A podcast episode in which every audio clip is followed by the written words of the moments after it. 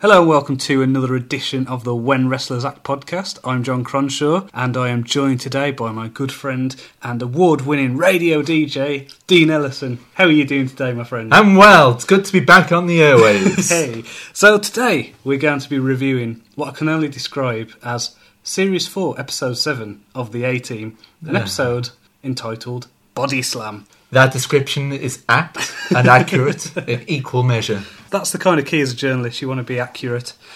The episode stars Hulk Hogan as a main character. It has peripheral characters of, of Mean Gene Oakland and uh, Greg the Hammer Valentine. It has a plethora of supporting stars out there. It opens up, you're in what looks to be a prison. Not a very good, oh, yeah. not a very good set. You've forgotten what we've watched, haven't you? It opens up. Uh, I've just not put the sequence of events back in the right order. It did start off looking like they were picking someone up from a prison. Yeah. Turned out to be a wrestling arena. Yes. They've got the, the searchlights out. They've got the guys come into the ring. And who's in the ring? It's Hulk Hogan and Big John Studd. So they're having a wrestle. And because it's it's on a T V show, they're wrestling around and, and there's all those um, kind of noises that you get on the Street Fighter. All those...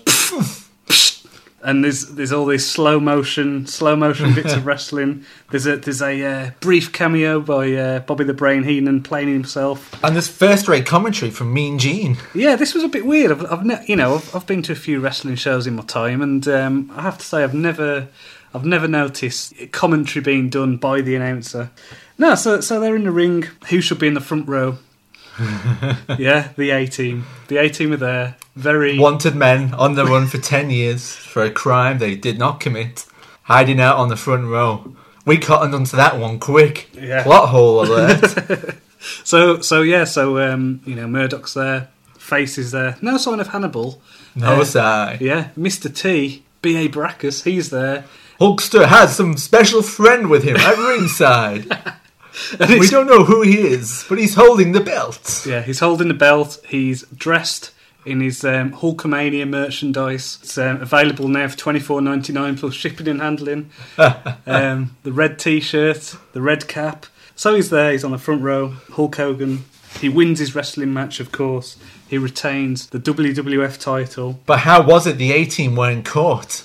Well, that's during this match. That's the point. And luckily, this is when Hannibal comes in. He's in a, he's in one of his cunning disguises, and uh, he goes, yeah, there's no F B I agents here. I've scouted the arena. He's under the cover of a peanut salesman. Yes. Touring the stalls. Which I think's a very, a very good and pointless thing. So. And in a true tribute to the military tactics and sense of fairness, Faceman does offer to do the next shift as a peanut salesman looking out for military police. Let me ju- let me just kind of um, detract a bit here. Um, I'm, I mean, I'm, I'm thinking the A-Team. They're meant to be this crack commando squad, and who's there? You've got Face, who who looks like he's the um, should be an extra in a, a stockbroker movie from the eighties, and you've got Murdoch, who he frankly looks like he's never held a. a a gun in his life.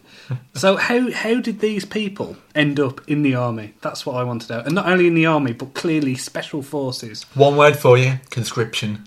Right. That's how they ended up in the army. Do you get cons- conscripted to special forces, though? With, how, how were they chosen as crack commandos? I'm sure as Vietnam went on, the Marines went from the motto of the brave and the few to the few. Right. And that's all they had left. So so it was, it was a case of... Um, near the end of the war, they were in... Um, yeah. Few, good upwards mobility in the ranking structure. The cream had rose to the top and been shot, and all that was left was the dregs. Although, you know, B A. Baracus, he looks like a double-hard bastard. He seems to be a very good driver. They imply that's a skill he learnt in army, but how much driving did one have to do around the forests of Vietnam? Well, talk, talking about Vietnam, good segue there. Um, we find out backstage... When, um, you know, uh, Hulk Hogan is backstage, he's, he sees B A. Baracus and the rest of the A-Team. B A. Baracus introduces them and shakes hands, and it ends up that Hulk Hogan and B A. Baracus served together in Vietnam. While also, we all know from past episodes, B A served in Vietnam with, with the rest, with, of, with the the rest of the A-Team. But they didn't serve with Hulk Hogan. He's yeah. never met them before. Yeah. So, okay, there might be a slight hole there. Might be. But let's keep that aside. So, from what the the story is is you know they they travel out in the A-Team van, and Hulk Hogan's explaining that um, they they had a, an issue. I think it was that they were both involved in a firefight and uh, ended up in military hospital. But the question was, who saved who? That was a heated discussion. It was it was a heated discussion that had evidently been going on for twenty years. so, um, yeah, so they were arguing, going back and forth, back and forth, arguing about this.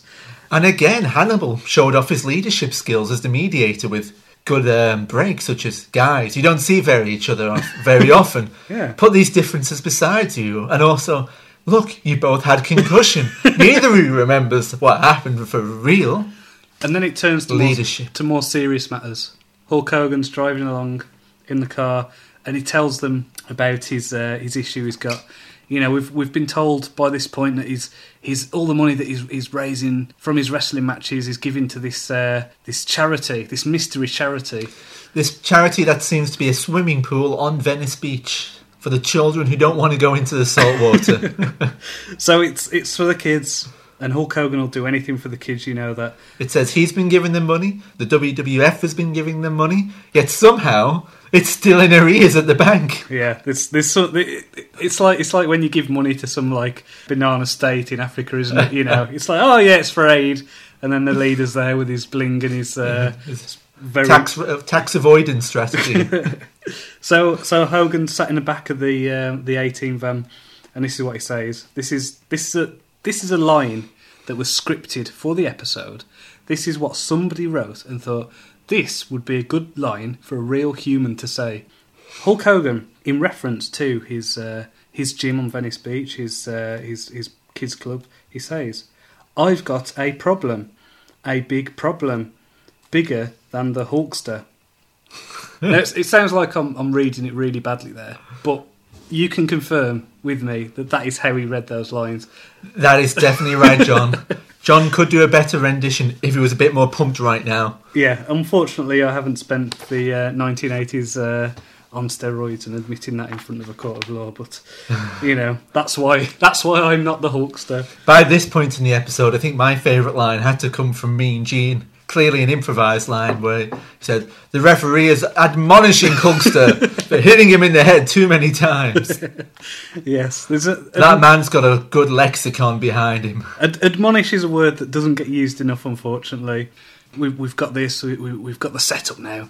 And then it cuts to um, the, the Venice Beach Boys Club, the owner, who you described as Cagney and Lacey. Yes. It was one of them, perhaps. Cagney and Lacey. Yeah. That was her name. I remember because the show was always on after Robson Jerome. So the um, the Cagney and Lacey's there, and three three generic Italian mobsters come in. See, I don't know if they were meant to be Italian, because later on we meet one of the mobsters' father, who's clearly kind of Eastern European. Yeah. Well, or why, Russian, I thought he was meant to be. But this guy was like, he, he could have been played by um, Al Pacino, you know, it was, uh, you know, the slick back, Sicilian hair, the Italian suit, although his name was Carter, so maybe not. Ah. Well, we, yeah. We'll move on to we'll that. move on. So, so they're there, and they, they're saying, we need to buy this gym, we need to buy this community centre, wherever it is. And Cagney and Lacey's there, and she's like, no... No, it's nothing to do with you. This is my father's business and I'll keep it going. And she's doing it to save the kids. Yeah, it's for the kids because, you know, the kids are going to... I don't know, if if they're not going to this gym, then they're probably going to be on drugs and have a life of pain. Swimming in the sea. A life of street life, and that's not what you want. A little kid comes in and Cagney and Lacey pulls out a gun. And you think, oh no, she's going to shoot the little kid. He did startle her. Mm. And she was holding a gun. Yeah, for self-defense, of course. And you know, this is America, and the kid was black, so it, you know, it, she he, he might in L A he might have had a gun in L A. Do you know what I mean? So if she did shoot him, you know, as history's shown, mm. I think it would have been fair enough. Would this have been in the post-Rodney King world at the time? No, this was this was what nineteen eighty-five. This episode, so, really? Uh, yeah, this wow. is very very much pre. A chilling vision of what was to come. So these these mobsters are being threatening. The kid gets, you know, ushered out. Door shut behind him. The door knocks again. And the mobsters are pissed off and they're like, kid, you need to go away. The door opens and who should it be but Hulk Hogan. and he comes in and he botches them and he throws them out the window, causing probably hundreds of dollars worth of damage in the to process. Their already strained accounts. Yes. Maybe that's why they're running out of money, because Hulkster's a problem solver. He's a poison chalice. He's the, he's the money and the damage. He keeps throwing, you know, he's, he's, they're literally pissing money down the drain with the Hulkster involved. So he's throwing mobsters out it the window. It makes it sound like it's, he's being charitable. It's more likely just compensation. Exactly. So what happens then? The mobsters jump in their, in their mobster car. Yeah. They drive off. They jump over a non-existent ramp, about eight foot in the air. Next shot, you see the A-Team van jumping over the same ramp, over eight foot in the air. Being driven by two body doubles, Hulk Hogan's is not very convincing. And they're, they're scraping round the streets, there's there's people diving hither they, and thither. They race along the waterfront. So what happens next? The mobsters get away. They cleverly pull in front of a bus, which then blocks the A-Team van into an alleyway. Brilliant. And as Howling Mad Murdock said, as this chase commenced while he was left behind, ooh, I don't know what worries me more, what Mister T will do if he gets hold of them, or what will happen to us if he doesn't get hold of them. Yeah, so we brought back down again, we've had the drama, we've had the action, and now we're back, and, and we, we're kind of getting a bit of the background now. A bit too much background. Yeah, we know a lot about, you know, that they explain Cagney and Lacey's backstory, her father, and we find out that, that Mister Carter, the mobster, he's a yacht dealer. And he never sells a yacht that's worth less than a million dollars. Which raises a question. Why are they bothered about this crappy little gym when, you know, this guy this guy's obviously, uh, um, well, as we find out later, he's he's eighty percent legitimate now. eighty percent? Yeah. So, you know, there's, there's obviously a lot of money rolling around. Although if he deals largely in multi-million pound yachts, and that's eighty percent of his business, the twenty percent of crime must still be a significant revenue. It pop- so while he said he's eighty percent legit, that twenty percent is still a fairly significant amount of crime. I mean, it depends. Is he talking turnover or profit here? You know, I mean, if if he's working on razor thin margins, yeah. You know, if he's a bad businessman, if he's not very good, if he's selling a million dollar yacht and buying it for nine hundred ninety-nine thousand, then, you know, perhaps I can see the logic of, of doing this. And at this point, it's not explained what what's so interesting about this gym. Why do they care? Hannibal certainly has this line of inquiry. Plenty of other plots on the waterfront that they could buy and develop. Yeah. And of course, the guy didn't look like a property developer. No, it doesn't make sense. He looks he's, he looks like a, a yacht dealer, damn it. He looks like he's eighty percent yacht dealer and twenty percent trouble. But then Hulk Hogan comes up with the plan. He says to Mister T, we're going to go down there, kick some doors in, send them a message. Yeah. And then um, B A, he comes in and he goes, no, no, we got to have a proper plan. We've got to do disguises and... and strategies and logistics, fool. And then and then Hannibal comes in and he says, what's the line? Just go and kick the doors in. Yeah! So Hulk Hogan, he, he's the strategy guy all along. It's brilliant. yeah, so, so Hulk Hogan and B A driving along in the A-Team van and have this really kind of deep and meaningful conversation um, about fear. What do you fear? What what frightens you the most? Hulk Hogan's like, nothing. I'm not afraid of anything. Yeah, brave man. And then B A. Baracus is like, you must be afraid of something. You're meant to be human, damn it. I don't know if he comes out with that. Not a line. Robot. Yeah. And he goes, no, I've, I'm, I'm not afraid of anything. So that's established. Hulk Hogan, he's fearless. What a great guy. You know, the, this dialogue is forced, it's awful. um, it's not the Royale with cheese. To be fair, I think it's more because Mister T doesn't normally have this level of detailed scene involving another human, another adult. Another Mister another adult who has the, the same limited capacity for dialogue. But you have to remember, this is Terry Bollea playing the role of Hulk Hogan perfectly. And this is what you would expect from Hulk Hogan, limited dialogue. Can I, can I just, I, I just, I don't want to have to go back in my notes here. I'm just going to read you. Off the top of your head. A line that was in this. It said, I've got a problem, a big problem, bigger than the Hulkster. Brother! He was saying this. He, he referred to himself in a third person while well, that's because Terry Bollea is playing the role of Hulk Hogan, and how, that's what Hulk Hogan would do. But how egocentric to have that thing of, right, what's big? The only thing that I can think of that's really, really big is me. It did come across in the episode that the Hulkster was bigger than Mister T. Okay, so... height-wise. Yeah. But... and that's the biggest thing in the A-Team. So, let me go back. If we imagine that the, the Hulkster is what he, his nickname for his penis. I've got a problem. A big problem. Bigger than the Hulkster. Yeah. He's got a problem bigger than his penis. And wow. Has he admitted, in the mid-eighties, in a court of law, that he, he heavily used steroids, then this problem could be quite small. It's a little logic loop by me. But there we go. So, where did we get to? We got to the... We, we were getting the, the backstory he- of the woman running the the community centre. Mm. Then he moved on to the backstory of the man who was trying to buy the community centre, where the plot got very, very detailed. Yeah. So we're there, and we go back. We go to the yacht, and it's yes. a, it's a yacht that, that was owned by a. I think it, they, they mentioned something. I don't know if it was a Russian oligarch or whatever the equivalent was in the eighties of a Russian oligarch who owned who owned this who owned this yacht, who will remain nameless.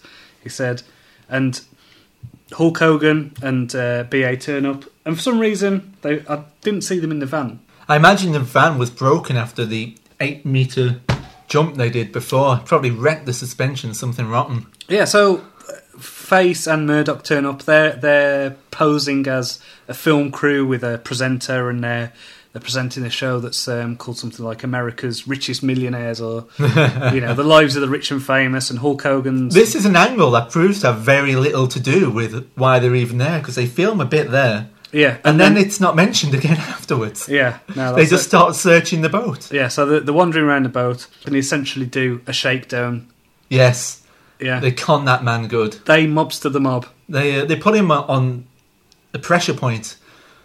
They've got him, and his foot twists his arm into making a donation, doesn't yeah, he? He's got a safe face in front of his. Uh, you know, his oh, that's why the camera's there. Yeah. Yeah, yeah. So he has to go along with it. Yeah. You give them a check for twenty thousand. That's twenty-five thousand. Twenty-five k. Yeah. So to go towards a charity that needs new windows. Yeah. So which which will which will pay for the windows, thankfully, and the compensation of, of obviously the injuries sustained by the um, legitimate business. Well, the eighty percent legitimate businessmen who were thrown through the window. So they leave the boat in the A-Team van, and who should follow about two metres behind in their mobster car, but the mobsters... the same mobster car they had been chasing earlier that day. Yeah, just, you know, the, the A-Team van's driving along casually, and this mobster car's following them, and it's it's fine, you know, they're not, they're not that bothered, it's just it's just happening. Day in the life. Um, and they, they um, pull up at a gym, and it's an empty gym, it's closed, the lights are off, and Hulk Hogan, he says, he comes out with a line of, "I'm looking for the light switch." Which seems to be in the middle of the room. Yeah, and he switches the light switch on, and who should be there but loads of wrestlers? Hulk did warn them that they didn't want to do this here. Yeah, and... Uh, you say there's loads of wrestlers, but you know who wasn't there? Who wasn't there? Tugboat, who they were meant to be meeting. But you know who was there? I who was, was there, John? Ricky Steamboat. You got to love Ricky Steamboat. Yeah, they didn't seem to get credited in the end credits. There was a few wrestlers, but Ricky was the only one I recognised. Yeah, there, there was. Um, there were, well, Greg the Hammer Valentine, he appeared later on as well. Yeah, yeah. I don't. I don't think he got credited either. But he wasn't particularly acting. He was just being. He was a just doing in ring. Yeah, yeah. They, they they basically just kick the crap out of the mobsters. So all these wrestlers, they, they wrestle them. They wrestle them up yeah. and leave it at that. They leave them in a pile of bodies and say, well, they've learnt their lesson. Let's cut to the next scene. Next, it gets off tangents, and Face Man is infiltrating the F B I by walking into the F B I, going to the gents' toilets and stealing a man's I D. Yeah, he was he was wearing a very similar suit to other F B I agents. So he was wearing a similar tweed suit. Yeah, that's all it took back then. Yeah, so this was, this was in the days before the Al-Qaedas and the, you know, the... the nine elevens of this world. This, this was a more innocent time when you could just walk into F B I headquarters on Venice Beach, on Venice Beach, and uh, you basically overhear someone else's conversation about a case, and then that's your in.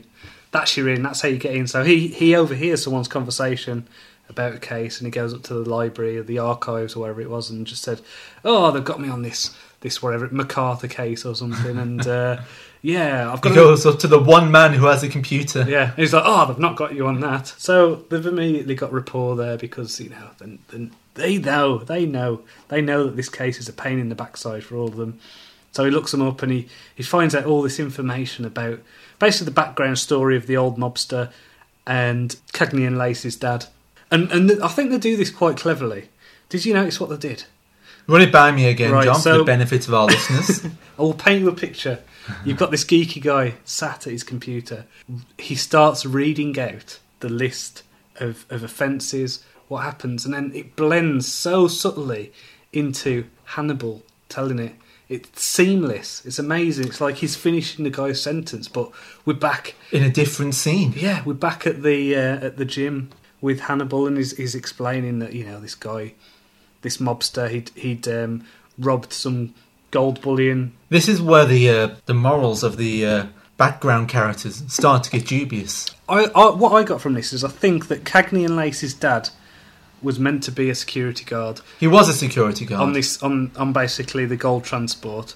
Carrying fourteen bars of yeah, bullion. Which were, back in, in nineteen fifty-eight, worth seventy-six thousand dollars. But in, in nineteen eighty-five, they're worth seven hundred sixty thousand dollars.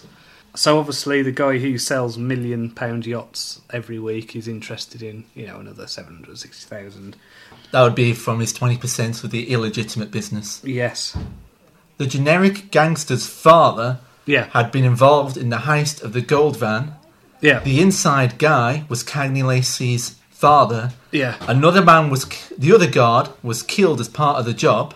And the mobster father went to jail for thirty years. And yeah. he's just got out. And he's come to cash in. So, yeah, we, we know we've got the missing gold in play. And um, Hannibal decides to go and confront the, the old mobster... Um, under the cunning disguise of being the brother of the F B I agent who have, who had originally investigated the case and has since died a pauper. Yeah, but he wants in. He wants the gold. He wants a cut. He doesn't play it straight, like he's a yeah. fictitious dead brother. so, um, so, so the, the the mobster, the old mobster, he he decides to, um, you know, go down to the lot and, and show them where it was buried. So. Murdoch's there, he's in his orange jumpsuit pretending to be a prisoner, he's digging up the box, and what's in the box? Nothing. No. No, the gold's gone. The gold has been taken, and there's a little note from Cagney and Lacey's dad saying the gold's been taken away. And he's hidden it somewhere else. And then at this point the F B I arrive, and military police to take away the A-Team. That's right, both arrive. Yeah. And I have to say, Cagney Lacey adjusts very well to finding out the father who she idolised and brought her up after her mother died young adapts very quickly to the fact her father double-crossed another security guard, got him murdered in order to get this gold. And got him, yeah, got involved with the mob and yeah. uh, essentially... She takes it on the chin because, you know, who's she to judge? Well, she's Cagney and Lacey, of course. So yeah, so they end up in um, in in the F B I prison on, on Venice Beach. Yeah, the um, same one of the high security standards. Yeah, and the um, the the military police are there, and they're they're, they're pissed off with the, the F B I. They're going, they're they're our prisoners, and the F B I have been like, well, we we we've been we've been after these as well. They're still one of our officers' I D, and the um, the the military police we've we've been after the A-Team for twenty years. And the F B I said, well, we've been after them for ten minutes. Boom! Yeah. So that's that's it. It's brilliant. They're, they're there. They're, they're kind of rotting in a cell. Oh. But wait. Who should turn up dressed as a general? Yeah. Who? Howling Mad Murdock. Of course. H M Murdock. Yeah. So he, he's there. He he he turns up and he's, he's tells tells the guards outside, the military police, put your weapons away, this is the A-Team we're dealing with. You know what? I think that might be a reference to earlier in the episode when they were set up as a cameraman and reporter duo. Howling Mad Murdock says, why do I always get the blue-collar jobs when it comes to impersonating someone? Why don't you let me impersonate someone more significant, someone important? Later on, wow. He's already a general. Where do you, you, references you, in, yeah, within references. You are you are reading this on so many different layers. Whoa. This is this is, you know, we we were kind of saying this was bad writing. You know, earlier on we were saying how can how can a human being put this on the screen and say that this is something that another human being would say to another human being? It's almost as if the bits which come out as nonsense are the bits Hulk Hogan speaks. Did he have a producer credit? I can't remember. The Hulkster, brother. Um, so, the general's there. At least I think it's the general. He he tells the, the soldiers to, to help him escort the prisoner away. And um, they end up getting the guns out and turning them on the soldiers. Oh. They get in the military police van and drive away. Another fiendish escape. Yeah. And where do they drive away to? Do they hide in the California underground? Do they become soldiers of fortune? No. They've got a job to finish. They go back to the place where they were arrested, like fools. um, do the F B I come back and track them down at this point? I think the F B I have their tail between their legs at this point. Their ten minutes of hunting the A-Team has come to an abrupt and embarrassing end. And the twenty years with the military police carries on. Yeah. So they, they don't think, oh, I wonder where they've gone. Have they gone back to the place where we arrested them? Or maybe that's the last place they'd look. Well, it's a it's a double bluff. The A-Team are all about the psychological game. So then we cut, and we've heard er- earlier on that Hulk Hogan is going to wrestle at the Los Angeles State Arena to raise money for... For the community centre. For the community centre. And so he's having a match with uh, Greg the Hammer Valentine, you know, that porky guy with his uh, blonde mullet. But the mobsters have arrived with bags full of cash, which are... We know of... they're bags full of cash, because they have a dollar sign on them. Yeah, it may as well just say swag across the thing, you know what I mean? And the, the, they could have looked less conspicuous if they'd gone in with uh, black masks on, stripy T-shirts. And I think it is implied that these bags of swag is the money Hulk Hogan had been earning for the charity. Yeah, oh, oh well, I think I think that was obvious. Um, so, the, you know, the mobsters are there, Hulk Hogan's there, he's in the ring, he gets he gets the, the match won. He wins the wrestling match. Like only the Hulkster can, brother. And then Hulk Hogan catches up with the mobsters backstage and throws them through a table. And he gets he gets the money. But he had already beaten them up exactly the same way earlier on in the episode, so why didn't it just end there? Yeah. Plus, looking at the bags of money they stole, I don't think they stole more than twenty-five thousand dollars anyway, which is the money Hulk Hogan had bullied them out of earlier on. So, everything's sorted. Hulk Hogan's agreed to support the gym. The W W F are going to keep the gym going. And uh, Cagney and Lacey's happy because... They find the gold, they hand it into the F B I and get the reward. See, I don't remember this bit. I don't remember them referring back to the gold again. No, they definitely did. Because I thought that was a bit of an open-ended thing to no, leave. No, no, they definitely did. They referred to the gold, she'd handed it in, she did the right thing. She did the right thing, but I imagine she glossed over the fact she knew where the gold was because her father was working with the mob and got another man murdered and buried the gold, but for some reason dug it up again and moved it, but left a note to let them know he'd moved the gold. To where? And how did she find it? Where was it? Do you know what I mean? I, I looked away for a second and I must have missed all you, this. You did. And then we have the final scene. And this is this is where it comes full circle. Remember the conversation in the car? The powerful one. The one where Hulk Hogan admitted that he had no fears. And he, you know, B A was there. He was saying, you must have some fears. You must be afraid of something. And Hulk Hogan denied it. He was like, I'm not afraid of anything. But this final scene, Hulk Hogan admits... He's afraid of failure. No, oh. no, no. If only. That would have been good. But no, he's afraid of being near water because he's afraid that every time he's near water, he throws somebody in. And who should be next to him near the water but oh, B A. Baracus. And they're... they're They start. They basically start trying to throw each other in the water. I thought it looked like they were having a nice manly hug. Yeah, and then it seems there's a moment where there's a bit of respect, and they're like, ha ha ha, oh, you're not going to throw me in the water. And then they try and throw each other in the water again, and freeze uh, frame, end of episode. It looks like Mister T won that battle. Yeah, I, I mean, it, it was ambiguous. It was, it ambiguous. was ambiguous, morally. You know what I mean? Yeah, and, and, and physically. Well, the A-Team is am- ambiguous morally. and um, Ambiguous morals and uh, clear... Good, ba- good guys and bad guys is the recurring theme throughout this episode. Yeah. Well, obviously, it was obvious who the good guy was. It was Hulk Hogan throughout. Of course, he's a babyface through and through. And I think he solved the problem. He solved the... Uh, I'll just go back through my notes. The uh, what was it? Well, all he's done is uh, prolong the problem. He set up that beach, that uh, beachfront charity with some money to keep going, but he's not addressed the dreadful business model that seems to require lost gold, F B I rewards, the funding of the Hulkster, and the funding of the W W E for it to keep going. Yeah, and we don't know what happened to the mobsters. No. They got thrown through tables and... and, and multiple and, times. And that's it. That's the end of it. We don't know what happened to the military police. We don't know what happened with the F B I. That was the end of it.